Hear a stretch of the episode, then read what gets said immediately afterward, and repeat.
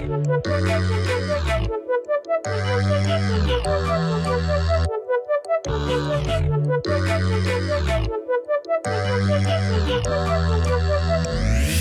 to Counselor Find, a podcast for counselors past and present, finding their way in faith and current culture. We are your hosts, Shrek and Shopvac, also known as Terry and Zach. Hey, hey, welcome back. And or we're back and you're here with us and we're glad you're here with us. Zach, how you doing? Hi, how are you? I'm good. I'm good. I'm good too. I'm still recovering from our discussion last week. I think it was really intense. Um, pushed into some new places that I just keep kind of wrestling with. It was out there. Yeah, it was really good. I, I enjoyed it, and Yeah, it was was really good. challenging for me because kind of a mind blowing. I don't know. I hadn't thought about some of these things before, and now I'm thinking about them, and it's really neat. Yeah, I Um, liked it. Yeah, and it's not. I, I didn't find it far fetched. I just found it really different. Yeah. Um, yeah, it was great. And thank you. Like some people really reached out to us and said, "Hey, like I want to engage in this conversation," and that was really good too. Um, I don't think we, and and some of them would say, and I would feel too, like we kind of left it. There's there's this next step, right? Oh yeah, we didn't talk about that. Was like the scratch tip of the iceberg, Oh, scratching yeah. the surface. So do you want to go Again, further? There's like two weeks ago we had that conversation. I'm like, wow, there's like six or seven trails we could go off of here, and oh I think yeah, that one. but I think here we we really do need to maybe push into a bit to this like intimacy and vulnerability. The idea that yeah, um, if if there is intimacy outside of marriage, There right? is. Yeah. there is. So then, how do we build? but how? Can how Yeah, how For like sure. what does it look like to have an actual like intimate intimate community or to be vulnerable with one another? Yeah. And I think, and a big part of that is not just if you're single, but for everyone. Like, there's intimacy and vulnerability that is to be had outside of marriage for everyone. for everyone. So for you and for Leah. Yeah, and for people who are single, like And if you're single. single. if you're married, there needs to be an intimacy that you're having, not just in your marriage. So maybe we should define intimacy. Like, what do you mean by intimacy? Mm, why would you ask me that? I have no idea. Okay, I, I guess you didn't Do you know? prep for that. No, I just think, well, so whip up the Google machine. mm, I don't know. I was listening to a um, a podcast the other day with some people that think about this more than I do. Close familiarity or friendship, closeness. Yeah, Perfect. That's what I would describe it as. close familiarity and close friendship, Closeness. closeness. and so, for some reason, intimacy sounds very sexual, Yeah, but it's not. but it's not. It's it's friendship. Right. and it's close friendship and it's closeness with another person. There's someone the other day saying that I was listening to Ann Voskamp was being interviewed by someone, and she said the dream is intimacy. And intimacy needs vulnerability, and vulnerability needs to be cruciformity. You mangled that word. Vulnerability. Vulnerability. Awful. And Yeah. trying to write it, Yeah, it's just tough. like this word never wants to end. No. Oh my goodness. Okay, so intimacy needs vulnerability, and vulnerability needs. Cruciformity. Heck, does that mean? like being Christ like, submitting to the cross, Cruciformity. right?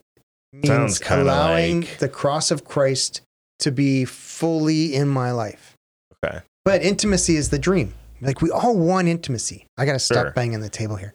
I get excited and I start smashing. Well, that's table. like a pretty basic human desire, I think. yeah, Hum- Like have intimacy. intimacy. We want to be close to somebody. close to people. I want I want my bestest best friend, Hmm. and I want four or five of them. Like I need that Mhm. close community Right. around me. So how do we do that? What does that even look like? And are, are we like, how do we do that well? How do we do that well in marriage? How do we do that well in single? And then how do we integrate marriage and singles? Because it, it seems like I get married, and now Julia is my best friend, and all my friends kind of disappear for a year or two.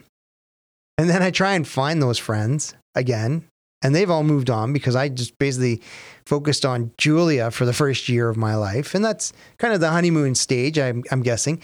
But then how do we get back out of that where you're like, you know, that feeling of like, oh, I've lost all my buddies. or Right. or not? Like, how do we keep that intimacy, that closeness, real? Hmm.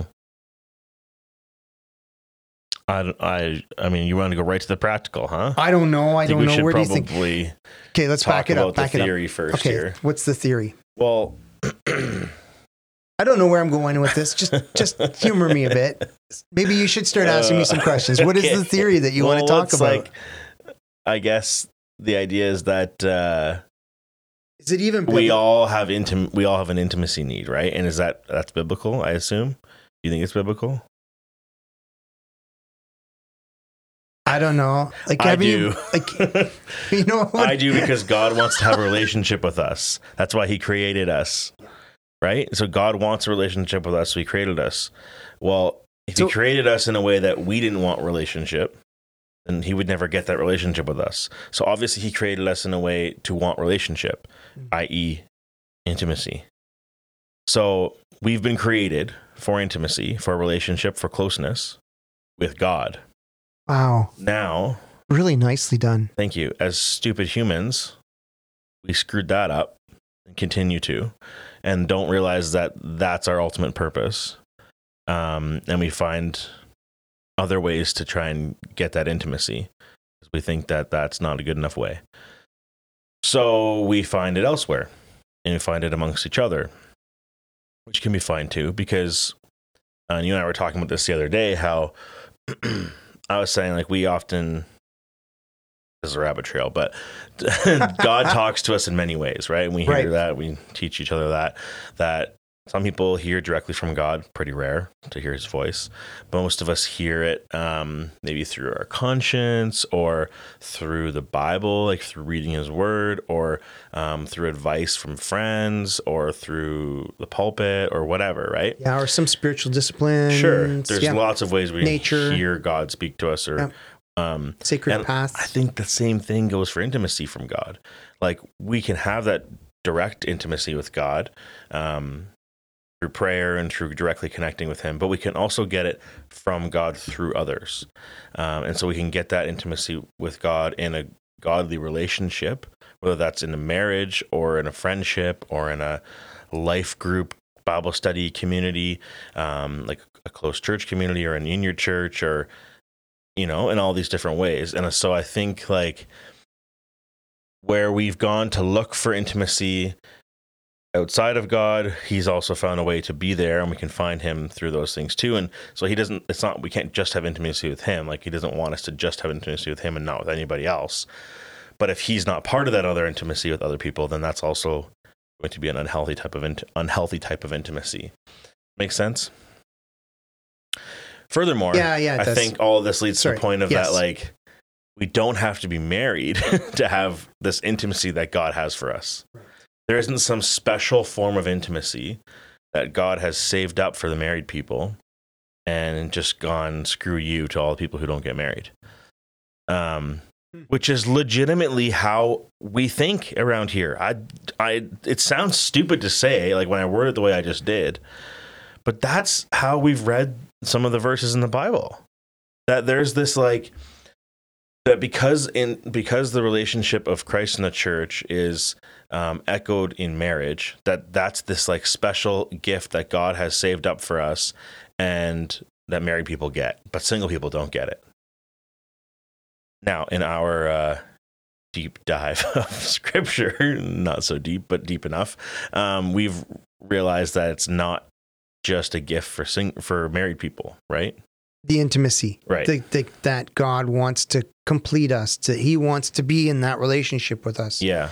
Yeah, I don't think it's a really deep Bible study to find no. That- Took us an hour. John 3:16 that Yeah. God loved us in this way that He gave His only Son for Yeah. us that we could well, be. I think okay. So, like, first of all, I think that this whole idea that um, that marriage is a is a picture of Christ and the church. Well, the, it's a copy of. It's not like it didn't come first. Like the idea of marriage didn't come before um, the love that Christ has for the church and that that imagery, right? Like that came first, and then he's he's like, well, in order to help you understand this, I'll explain it through human marriage. Make sense? Like that's where we like in the Bible, like there's verses. So you're saying, so you're saying that the marriage. the verse. Okay. You go like, ahead. What do you like? I'm I'm just trying to. You're saying that God wanted intimate relationship with us, but because we struggled to understand it, He gave us marriage I'm to saying help us understand how deeply He wanted to be. No, I'm intimate saying with God us? has a desire to be intimate with us and has a relationship with us. And the image of Christ in the church shows that and is a form of that. Um, and in order to explain what he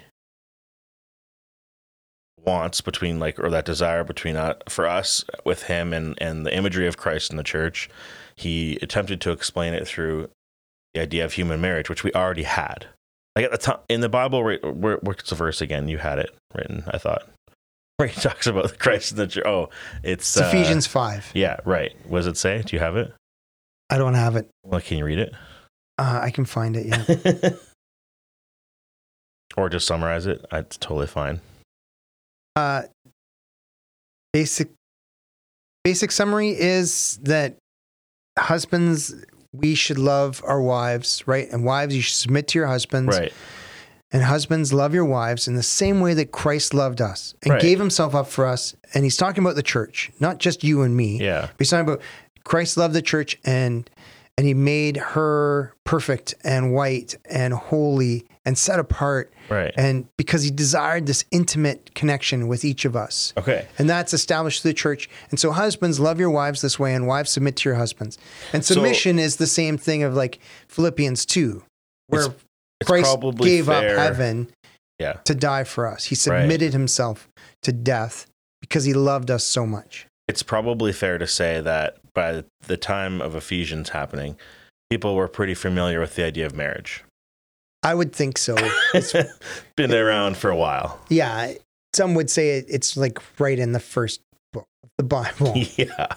So right from genesis 1 I think what's happening Genesis in 2. Ephesians there is um, using the idea of like what they understand as marriage on earth, earthly marriage, human marriage.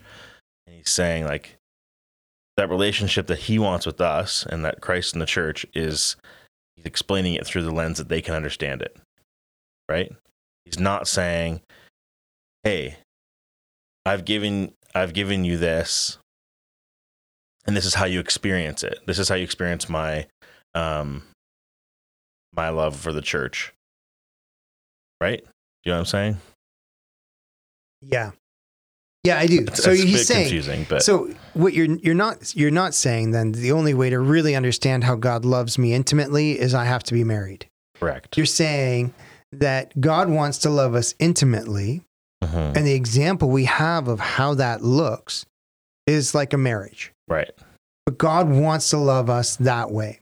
Whether we're married or single, doesn't Yeah. matter. God wants to be I guess what I'm trying to warn of is like this idea that um because That- last week we said that the point of getting married or the purpose of marriage, the vocation of marriage is to raise children. And then it can be easy to be like, well, no, there's other purposes of it, such as um, the reflection of Christ in the church. I don't think that that's a purpose of marriage. I think that that has been used as a, a, a metaphor and example of Christ in the church. Does that make sense? Yep. Because let's read like we, we can get down a rabbit hole here, but we won't try No, not okay. to. We'll try won't. to unless it goes there. But in was this First Corinthians seven, um, where Paul says, uh, "To the married, I give this charge or command." Um, oh, whoops, wrong one. why are we going to First Corinthians 7? Why not? Okay. It says in verse six, uh, as a concession, not a command, I say this. Uh, I wish everyone was single as myself, but each one has his own gift from God, one of one kind and one of another. Essentially, what was your uh, pretty version saying of that? How's it read that? The pretty version, which is actually from the story It's not the whatever it's story called. version. It's, the message. Oh my goodness. Sometimes I wish everyone were single like me, a simple life in many ways. But celibacy is not for everyone any more than marriage is. God gives the gift of the single life to some, and the gift of the married life to others. Right. That's nice. I guess what I'm like one thing I like want to get at is that in my reading of the Bible, I don't see um marriage affording us a type of intimacy that God has given to us that single people can't get. The only type of intimacy that you can have within marriage that single people can't have is a worldly physical sexual intimacy, but that is not one that has been it, like ordained by God, I guess. I don't know how to word that. Like Well, yeah, and then that's the whole problem with First Corinthians 7 is that you're talking about should we even have sex? Right? Like if if the best way is to not have sex and and we can find this intimacy, then should we not be having sex? And Paul's Right. like, well, if you're married, you should have sex. Yeah, you should guess, mutually like- satisfy each other. Just like you should also eat and you should also make sure you're getting enough sleep. God gave us marriage as the only place to safely and healthily have sexual intimacy. Right. But the there's a- intimacy he wants with us can be had outside of marriage and within marriage, and it's not a sexual intimacy. Right. And there is a byproduct of that sex. Right. It is children. Right. Like it, it is it is it can be exciting and it can be mutual satisfying, but it's also reproductive. Okay. Anyway, I think we've gotten way down the hole here. I think way down the hole. But the idea is is what was the whole point of this episode? Talking about intimacy and vulnerability, and that we have a basic human desire and need for these things, and that comes from God, and it does not need to be filled within marriage. No. It can be, but it also should be filled outside of marriage, regardless of whether you are married or not. Right.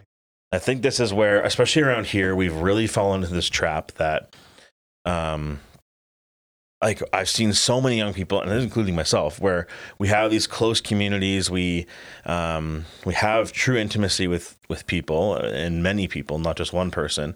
Um, often with people we're in a small group with or close friends, and then we get married, and that starts to fade or disappears because we put all of that intimacy into our marriage, Mhm. or we find all that intimacy in our marriage. And I I really don't think that was ever the intention. I don't think that that's God's desire at all, and I don't think it's healthy um, because suddenly now, like it's not like we completely give up on our friends. I mean, sometimes people do, but then what do those times with those people who we used to be intimate with become? Right? Do they just become shallow and fake, or um, like if we're not finding intimacy with them, then what are we doing? Right? And is it like how is that different a different relationship than like with anybody else that you have with your coworkers or whoever, right? And so like it just seems silly to me that we would stop seeking intimacy there. And I think that that's wrong. And then I think that that what also that does is ruins this whole vocation of singleness because now people who don't have someone else with like don't have a couple or aren't in a couple or whatever, don't have a spouse, they're not getting that intimacy then because no one around them is willing to, to partake in it or to give it or receive it. And so now we've isolated single people and now nobody wants to be single because you're super alone, right? It's not just going to bed alone, it's literally being alone all the time because no one wants to be intimate intimate with you ever. And by intimate again, every time I say intimate, I just mean close, close friendship. Um yeah, and and it's so easy, right? Because your wife or your husband is your best friend. right, And then you're like, well, why do I need another best friend? right. I already have one. And then you isolate and you insulate. What happens when? So here's the other thing. If that, if intimacy requires vulnerability. Yeah. So it's so easy in a marriage to be hurt, where you be vulnerable and they misunderstand you or they're angry or they're hurt. And so they lash out and now you're hurt. And suddenly you close up, right? You you aren't in that cross position with your arms Yeah. open. You're in this crossed arms, like you wrap your arms around you to protect yourself Yep. and you close yourself and you put up a shield. You're no longer being intimate Mhm. because you've put a barrier. You've put a shield up. And I'm not going to be vulnerable. I'll be vulnerable over here, but not here. Right. And I've seen so many marriages, and it happens really quick with kids. Um, because, well, this kid, you know, I don't like the way you you talk to our son, or I don't like the way you disciplined our daughter, or I don't like the way Yeah. Uh, you know, I just I don't understand these kids, or these kids don't understand me, or and there's this separation that happens, and and and that separation pulls that apart. So you have to be open and willing and vulnerable, and you have to know where you're vulnerable. Mm-hmm. There's a vulnerability that you and I have, and we can be more close than I'm going to have with the person that's bagging my groceries Yeah. and and helping me at the checkout right because Yeah. we need to have some wisdom in our vulnerability but we need that in, intimate so there's a close friendship here and we want that to grow deeper so Yeah. then i have to be willing to reveal part of myself and you have to be willing to reveal part of yourself and let me through that shield Yeah. and the only way we're going to do that is if we stretch out one hand to jesus and one hand to the other person Right. and live in that cross shape and open yourself up Yeah. And so when people say, well, how do we get this intimacy? Well, how willing are you to be vulnerable? How willing are they to reciprocate your vulnerability? When we get so focused on the fact that my spouse is my best friend, then we exclude other couples as well as our single friends. hmm If we're willing to invite those single and those other couples into our relationship, then we can allow that to grow. And then it doesn't matter how old they are. They could be 80 or 18. They can they can have that vulnerability and that intimacy and that close Mhm. friendship. Yeah. And like, so I want to tie this back a bit to the burn with passion thing. Like, not that don't want that too much because I think one thing I heard, I don't know if I mentioned this last week, but in the one podcast, one guy was talking about how he's chosen singleness and he's living in a community with single people. I think that's it's really cool and awesome, and I wish it was more popular. Um, the times where he has been had the had the most intimacy with like friends and with people around him or been been a part of like the closest group and this is why he started this whole community are the times when he's been least tempted um, sexually. And so i think that like this goes hand in hand right? Like the whole idea of like paul being like okay fine like if you burn with passion then yeah I get married. Um, but like if we're doing intimacy correctly you're not going to Right. or that's going to be a huge step and a huge help in having that self-control. And like again a preface to that whole thing where paul says that is like he says like if you can't have self-control then fine do this. But the book before that he talks about having self-control and how important that is. He also talks about how sexual morality is a worse sin than many others. And it's like how important it is not to be sexually sexual sexually immoral. And so like i don't know. It's it's not just like he's not just like lightly saying like fine if you can't get married. It's like it's like if I, in his advice like if you really really can't or like if that's uh, gonna be the path you're gonna go down. But um anyway i just Sure. think that's really important to say that like if we're doing intimacy correctly I, the temptation sexually will be severely um will, will be a lot less uh, if at if at all there right? And like that's really important because i'm sure as a single person it's easy to be like, well, I burn with passion. Why can't I just get married? Right? Like this isn't, it's not fair. It's un, and like that's where that aloneness can come in. Right? But I, and I'm going to bring this up because it, you're looking at the fruit, not the root, Yeah, for sure. right? Like the fruit of the spirit is self control Yeah. and love and joy and peace. Yes. All Those, those. those are all those things. If you have all those things like this person in that community had, then of course, when I'm in that most intimate, I have that closest friendship with somebody, then I have love, joy, and peace. Like he's in that cruciform place where Mhm. one hand is filled with the Holy Spirit and the other hand is filled with your hand, where I'm Mhm. at in this relationship with you and I'm close to you. Mhm. Right. And, and the the Holy Spirit is is my bride or my groom is the one that's connected to me Mm. And connects me to God so that I have that close vulnerable relationship with God that now completes me so that I can have this close vulnerable relationship with you Mhm. that also completes me. Well, let's talk about that for a minute then. Okay. Because like, I mean, I just want to break this all No, down. it's like, good. I, I- who knows how much of this I'm going to cut out? I already Uh, some of it, I don't I don't think you need to. like, That's great. there- there's the what is it? Genesis two, 20 something. God uh, creates a helper for Adam and Genesis Eve, 2, yes. and they and then the, the original co- like command or um, idea of marriage is kind of in there. Yeah. Um, and then we like to, I think sometimes we can build this whole idea like, well, you're supposed to get married. God says so. Or like marriage is good because in Genesis. Um, and I think it's really interesting if we look at what is God actually doing in this in this chapter and what does it mean? Um, is he just making a wife for Adam so that he can be um, not sexually immoral and so he can have his temptations met, or is he doing something much greater? And I, I- spoiler alert, it's the latter. well, yeah, because we don't have any sense that Adam is burning with passion No. when God creates Eve. It's Right. like so it's Genesis 2:18. God said, "It's not good for the man to be alone, so I'll make him a helper, a companion." Mhm. Yeah, right? Like it's so- not like, "Wow, Adam is burning with passion, yeah, and so therefore he should get married." right, Right? It's not like it's like, "Wow, look at this beast that can't control his urges. He should get married and bang it out." right, like that that's not there it's like oh he's alone yeah, he doesn't it doesn't complete the picture i want something that's going to to complement and to complete this person yeah. So, well, and that's like, I mean, we're gonna get a little nerdy here. I love this stuff, and I'm, Okay. never, I'm never the one who's able to bring it up, Sure. so I'm gonna bring it up. Um, if we look at like the Hebrew of this, where it talks about suitable helper, um, I've heard this explained yeah. a few different times, but I think it means.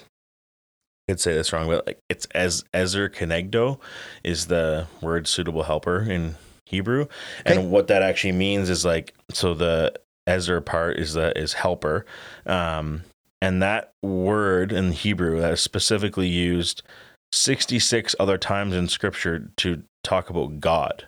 God as the helper, um, and often describing, speaking of God's strength, power, protection, and help, and being a rescuer.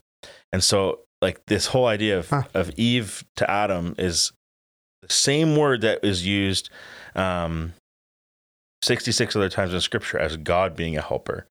Um, and so I think that's really fascinating. It's not like lesser than, it's not a uh, weaker than, it's a very like strong yeah protector rescuer protector. strength Yeah.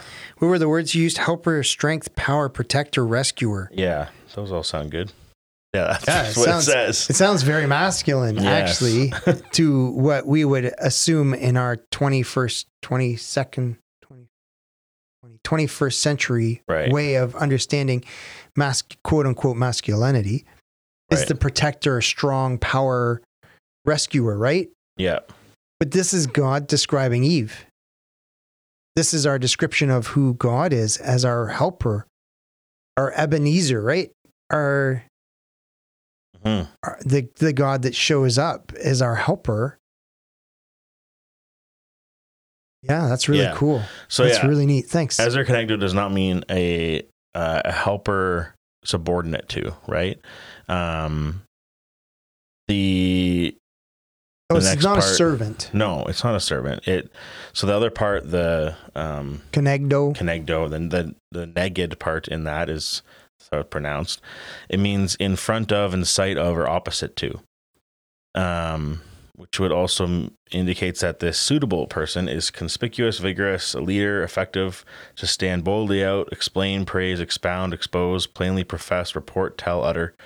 Um, the uneventful word suitor does not possess a lot of class in and of itself, but when you look at the meaning God gave the woman, that changes everything. Hmm. Uh, she was equal to him, opposite of him, able to help, a companion, one who would speak up and advise, face the joys and sorrows of life together, and complete each other. Um, That's cool. yeah, and I think that That's really cool. so that's really interesting. That opens another can of worms, It does. but we'll we'll leave that. That's really cool. Then, then the word helper. I wonder if this how that relates to the Greek word for the Holy Spirit that is in John 15 that Jesus says, "I'm going to send a helper." Right. Right? I'm going to send the Holy Spirit to you, and He will be your helper. I Right. wonder if that's the same. well, and that it is If the they're same. if they're related. Yeah, it, it is because in here it talks about um I was going to get there, but yeah, Oh, sorry. the word, the same word helper that's used. So I said it's other times in scripture. I mean, a couple of them, uh, Eliezer, which is the son of Moses, was called Elizer, Eli, my God, Ezer, helper. Um, so that was my father's God was my helper. Exodus 18.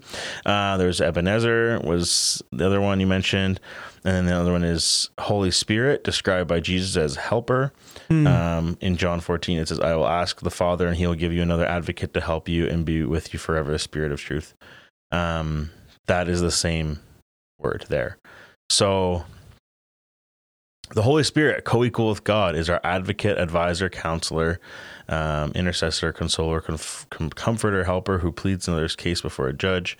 Blah blah blah. We can go on about that for a while, but um, yeah, like I think that this is saying like the Holy Spirit is the New Testament version or the new form or the final form of what um, God was giving Adam with Eve.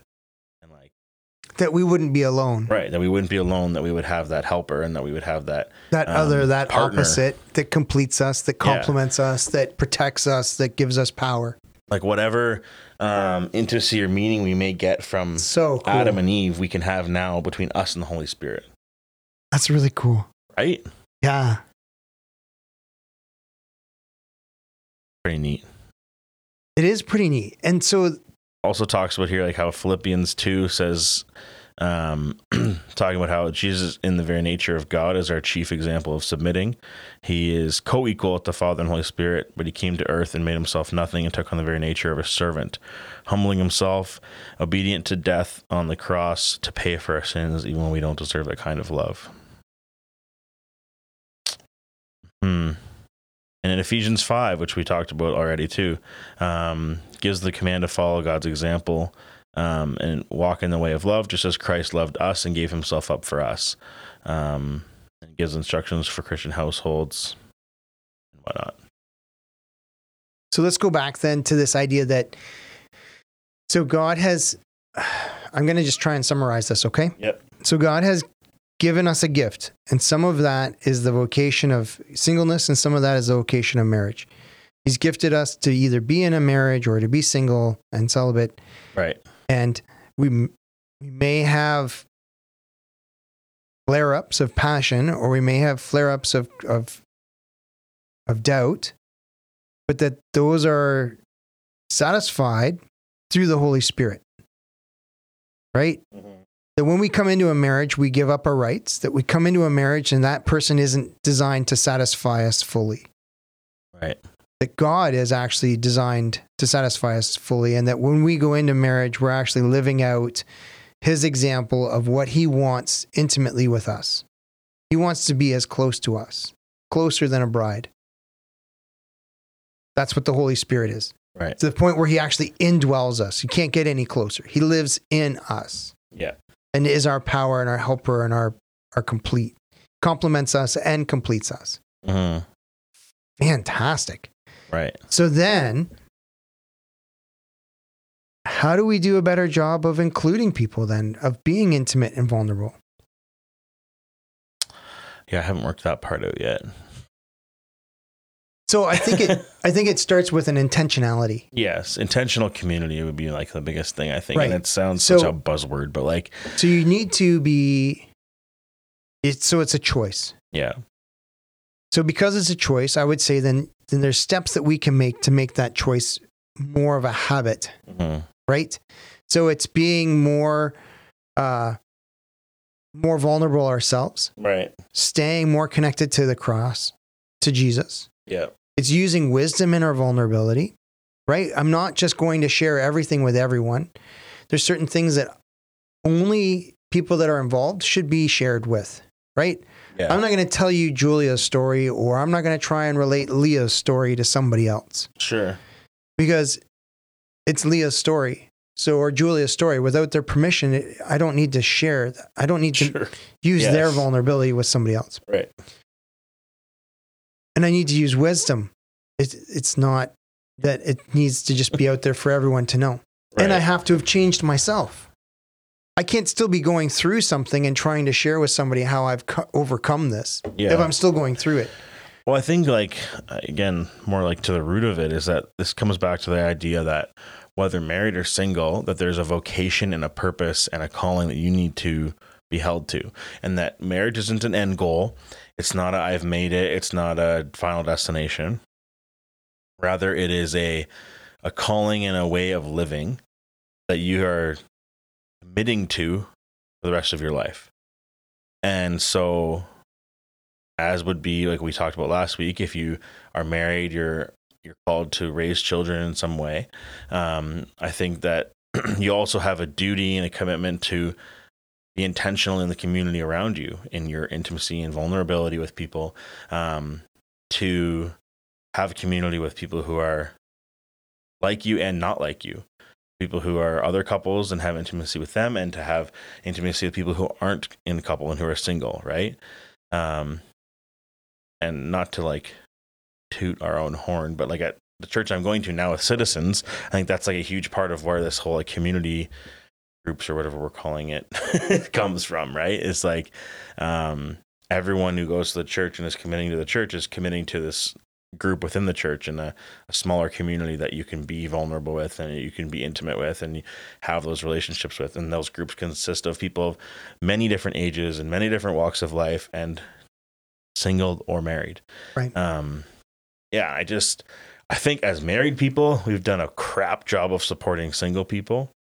Um, and we've made single people feel isolated and alone more than they already probably just will because like our world our world is already going to do that enough to them.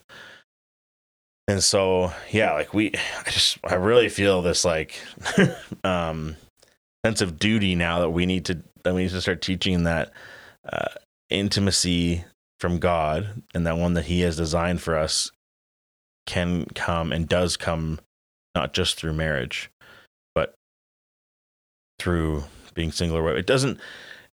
It comes to us in ways that it doesn't matter whether we're married or not.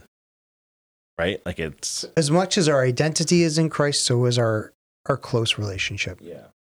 Our intimacy. Right. And our identity should be in Christ. Yeah, and like we've talked about this. As soon as you yeah. start putting your identity in not Christ, like where that can lead to, and like in your spouse being one of those things, like if you put all Marriage your identity in another person, our identity. right? And yeah. the same thing, if you put all your intimacy becomes coming from one person, well, then slowly it stops coming from being about intimacy with God. It just becomes about being with that person, and then like guess what? People let you down, and they will. They always will. So um, we're not perfect, and so that's going to eventually be an unhealthy type of intimacy, and it's going to be ruined, or it's going to, something's going to happen with that, and like just to be met with disappointment or worse, right? And like so again, we have to have that ultimate. It's ultimately that intimacy needs to be coming from God, and like we're going to have to in allow. some ways, but also we have to open ourselves up to multiple ways for that to come, so that right. it can come from God. Right. We have to allow that to happen. We have to allow yeah. We have to allow those single people into our married circles. We have to allow our, our married people into our single circles. Mm-hmm. Right? Like we have to allow. And if we're going to try and receive intimacy through multiple paths, we also need to be willing to give it or like right. let God work through us yeah. with others. Like tear down those shields. Mm-hmm. Remove some of those walls so that yeah. you can be vulnerable with other people. Yeah. Understand. And man, there's so much that goes into this that is about grace, right? You have to understand that I have teenage kids. I'm going to probably talk about my kids. Mm-hmm. You don't yeah. have kids. You're probably not going to talk about having kids because right. you don't have them. Yeah. So we have to have grace with each other in this story. Yeah. And and take time to hear each other's stories. And you can't expect it to change overnight. These are going to be one degree changes, right? Like mm-hmm. these these are significant changes that will take time. Just like it does when you're going through counseling. It takes time. You can't fix it overnight. Yeah. It takes time exactly to to learn a new way of thinking and behaving. We we have as a church done this for such a long time. So if we're stopping and saying, "Hold on a second. I see something here. How do we do a better job of this?" Okay, then we have to have grace to allow change to happen. Yeah. But we have to hold our track and be on that 1 degree or that 2 degrees over and hold that track. Mm-hmm. And say, "No, I'm I'm not going back to the way it was because it was painful. It was wrong. It was harmful. Yeah. We need to make a change. And then allow space for that change to happen. Invite people into that. man, oh man, I think there's just this. But you said it the other night. The, like last week, you said like once you got married, suddenly you were qualified Yeah. to be in leadership, or suddenly you were qualified to.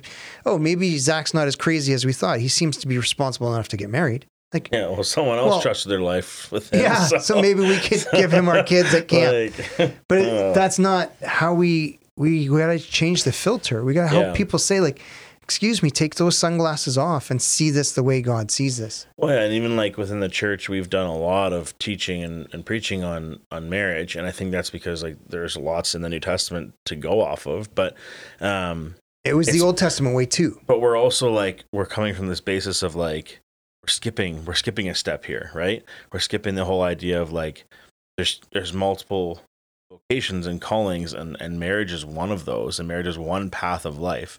And then we're just going we're skipping the step before that and we're going straight to the marriage. And then we're like and the bible just has a bunch of things to say like okay if you do choose this path here's all the ways that you need to live within that. And here's all the ways that you need to act within that. And here's how it represents christ in the church. And here's how Mm. god wants us to live within that. But that's that's all like presupposed like like all of that comes after an if statement if you choose that right? And we for we just kind of pretend that it's like when you choose that. We change that if to a when and so then we leave out anyone who's single just like what are they supposed to do with all of that discussion right? Especially when we never do the other part of it. We never go oh and if you choose singleness It's simpler. It's better. It's Paul's like this is the best way. Yeah. More than that, we also don't have the discussion that you and I are having right now, which is regardless of which one you choose, here's how you should both be. Right? And like, when do we have that discussion? Yeah, I don't think we have. Not very often. No. And and it's tough. Yeah, there's no reason we shouldn't be. I would really challenge um, people, anyone dealing with anyone who is single and is feeling like it sucks or struggling with that, struggling with their singleness. Um, they feel lonely or left out or like they are less than because they can't find someone significant other whatever. Um, commit to your singleness for a time. Just try like a month or whatever. No dating, no worrying about it, um, and really just dive into trying to see what what God wants for you and see how long He would want you to commit to that, and if He wants you to commit to that, and just see if you can hear from Him on whether um, He wants you to commit to singleness for a, a short period. And I would probably challenge you that that first chunk would be a year, three years after that. But see if He wants you to try committing to singleness for a year, and and when you commit to that singleness, what are you going to do in that year? Um, instead of worrying about dating or going on dates or um, trying to find somebody or meeting people or whatever, um, what can he do for you with you in that year of singleness? And then I think if you decide to commit to that singleness, do it with a community that can help you and back you and and do it with you. So whether that's other single people or at least some and some people who are maybe in a couple or married that can just support you, just a community of people that will support you in that singleness and help you find that intimacy you need. Because you need to have intimacy, otherwise you're going to find it in unhealthy or um, ways that God doesn't want us to. Because that's just like your, your human flesh is going to be fighting that way too much. Make sense?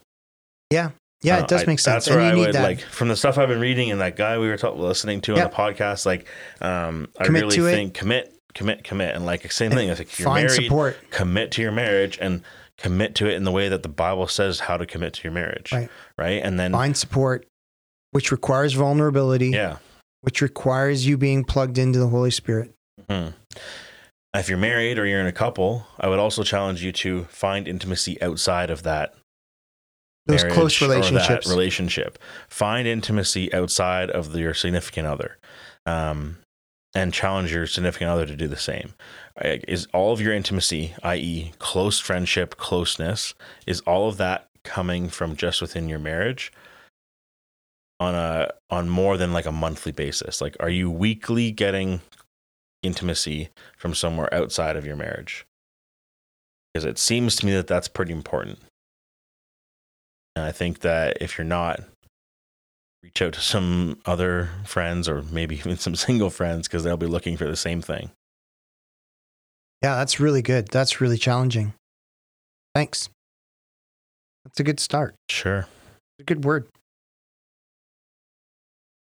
It was a bit all over the place at the start. but Yeah, we, it was. We, we cleaned it up. Okay.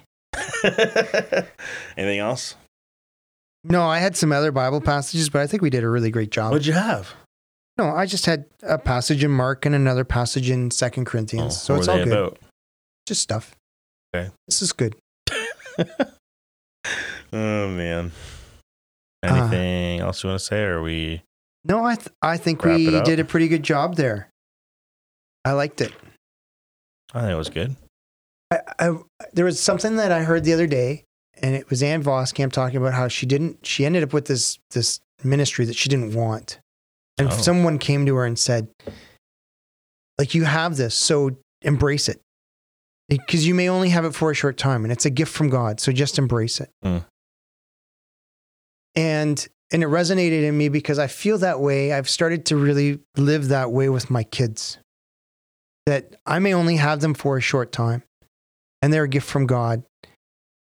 And to take advantage of that gift, right? To not take every opportunity I have to to teach or to love or to encourage or to build or to discipline or to disciple them, mm. I'm missing out. And it's the same thing with this, right? If you have been given the gift of singleness, and Paul says you're afforded a simpler life and you have more opportunities to actually increase the kingdom, Right.